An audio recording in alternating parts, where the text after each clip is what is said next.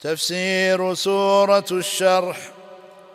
هذه السورة مكية وعدد آياتها ثمان.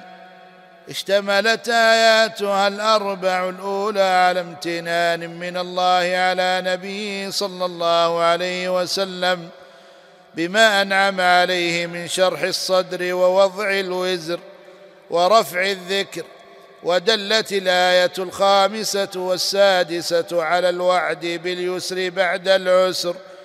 فان مع العسر يسرا ان مع العسر يسرا. وفي ذلك تسلية للنبي صلى الله عليه وسلم مما ناله من أذى قومه. ودلت الآية السابعة والثامنة على الأمر بالنصب بالعبادة عند الفراغ مع الرغبة إلى الله لنيل ثوابه ورضاه فإذا فرغت فانصب وإلى ربك فارغب. الآيات ألم نشرح لك صدرك ووضعنا عنك وزرك الذي أنقض ظهرك ورفعنا لك ذكرك فإن مع العسر يسرا إن مع العسر يسرا فإذا فرغت فانصب وإلى ربك فارغب. التفسير. قوله تعالى ألم نشرح لك صدرك؟ أي ألم نوسع لك صدرك؟ وهذا استفهام تقرير وامتنان. فإن الاستفهام إذا دخل على النفي قرره وصار الكلام أقوى اثرا وأمكن في النفس. والمعنى قد شرحنا لك صدرك بدليل قوله ووضعنا ورفعنا وفي قوله لك وإضافة الصدر إليه تأكيد للامتنان وتنبيه على عود أثر النعمة إليه صلى الله عليه وسلم. وذكر الله نفسه بصيغة الجمع وذكر الله نفسه بصيغة الجمع نشرح لدلالتها على التعظيم وشرح الصدر معنوي على قول الجمهور كما يقول ابن عطية وذلك بتوسيعه بنور الوحي والنبوة وما أودع الله فيه من الهدى والإيمان ومكارم الأخلاق. وقيل إنه شرح حسي بما وقع له صلى الله عليه وسلم من ذلك مرتين. إحداهما في في صباه يوم كان مسترضعا في بني سعد. إحداهما في صباه يوم كان مسترضعا في بني سعد. فقد أخرج مسلم في صحيحه عن أنس رضي الله عنه أن رسول الله صلى الله عليه وسلم أتاه جبريل صلى الله عليه وسلم وهو يلعب مع الغلمان. فأخذه فصرعه فشق عليه قلبه. أن رسول الله صلى الله عليه وسلم أتاه جبريل عليه السلام وهو يلعب مع الغلمان فأخذه فصرعه فشق عن قلبه فاستخرج القلب فاستخرج منه علقه فقال هذا حظ الشيطان منك ثم غسله في طست من ذهب بماء زمزم ثم لامه ثم اعاده في مكانه. وجاء الغلمان يسعون إلى أمه يعني ضئره فقالوا إن محمدا قد قتل فاستقبلوه وهو منتقع اللون قال أنس وقد وقد كنت أرى أثر ذلك المخيط في صدره. قال أنس وقد كنت أرى أثر ذلك المخيط في صدره. والأخرى قبل المعراج لحديث أنس رضي الله عنه في مسلم أيضا. قال كان أبو ذر يحدث أن رسول الله صلى الله عليه وسلم قال فرج سقف بيتي وأنا بمكة فنزل جبريل عليه السلام ففرج صدري ثم غسله من ماء زمزم ثم جاء بطست من ذاب ممتلئ حكمة وإيمانا فافرغها في صدري ثم أطبقه ثم أخذ بيدي فعرج بي إلى السماء. الحديث ولا تعارض بين القولين فإن الشرح الحسي هو من من أسباب فإن الشرح الحسي هو من أسباب الشرح المعنوي والله أعلم. قولوا ووضعنا عنك وزرك أي حططنا عنك الذنب أي غفرناه لك. وأصل الوزر الحمل الثقيل سميت الذنوب أوزارا على سبيل الاستعارة لثقلها على قلب المؤمن. وثقل تبعاتها على الكافر والعاصي كما قال تعالى وهم يحملون أوزارهم على ظهورهم ألا ساء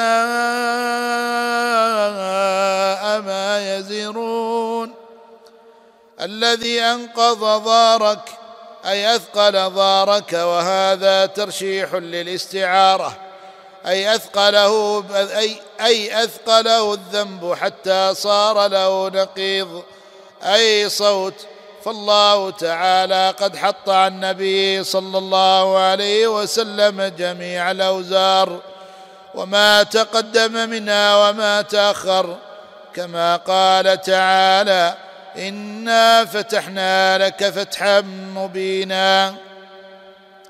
ليغفر لك الله ما تقدم من ذنبك وما تأخر وليعلم أن الأنبياء تجوز عليهم الصغائر ولكنهم يتوبون منها ولا يقرون عليها وتكون حالهم بعد الذنب خيرا منها قبله وليعلم أنه ليس كل ذنب يجوز على الأنبياء فإن منها أشياء لا تقع منهم أبدا كالكذب والخيانة وما يزري بهم وينفر عنهم لا قبل النبوة ولا بعدها ورفعنا لك ذكرك أي أعلينا شأنك بالنبوة والرسالة وبذكر اسمك في الشهادة. وقرن اسمه مع اسمه تعالى وطاعته بطاعته. كقوله تعالى يا أيها الذين آمنوا أطيعوا الله ورسوله. وقوله آمنوا بالله ورسوله.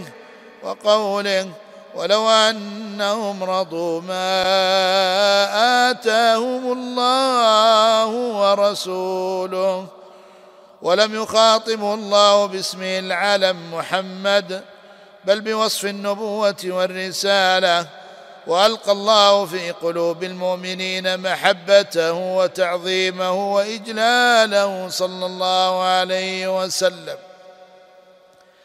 قولوا ان مع العسر يسرا الفاء هي الفصيحة التي تفصح عن شرط مقدر. أي إذا كنا أنعمنا عليك أي إذا كنا أنعمنا عليك بذلك فلا تحزن لعدم إيمان قومك. واصبر على أذاهم فإن مع العسر أي المشقة والضيق.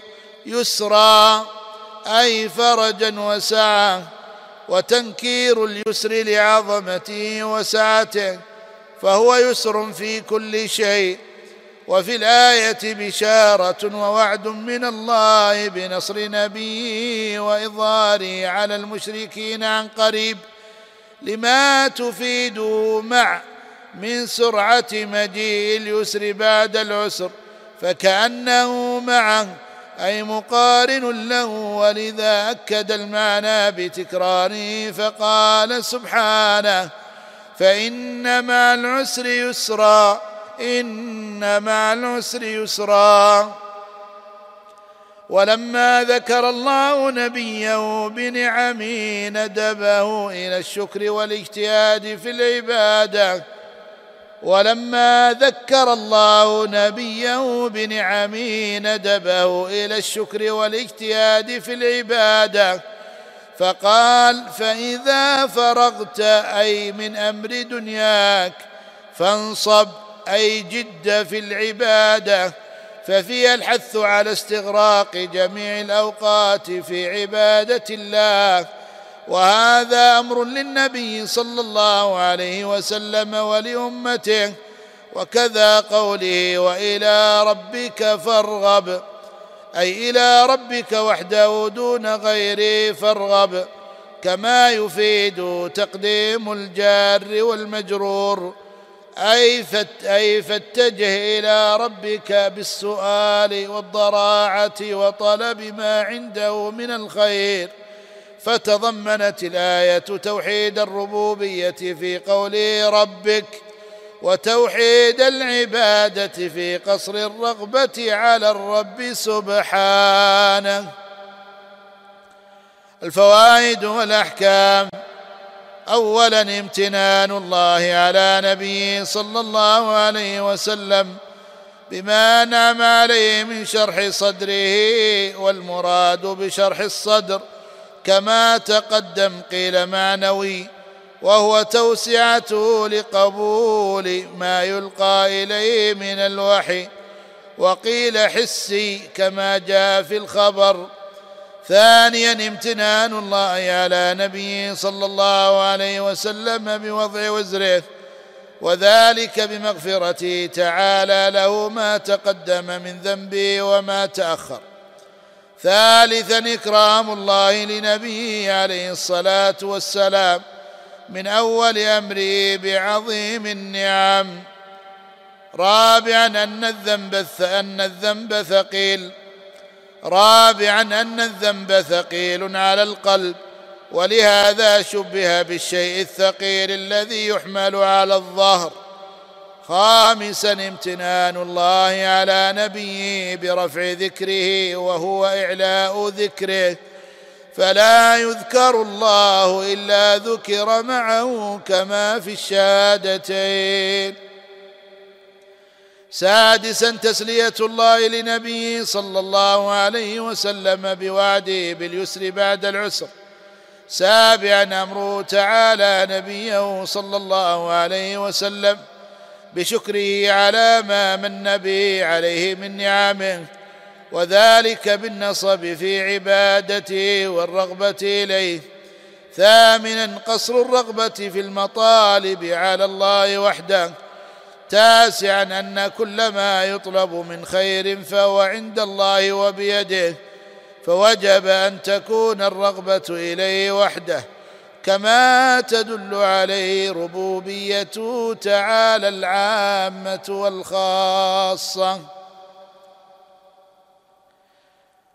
عاشرا التناسب بين هذه السورة والتي قبلها لما فيهما من الامتنان والأمر بما يكون به الشكران. كان هذا المشروع برعاية أوقاف الشيخ علي بن عبد العزيز الضويان رحمه الله وغفر له ولوالديه وبارك في ذريته وجعله في موازين حسناتهم.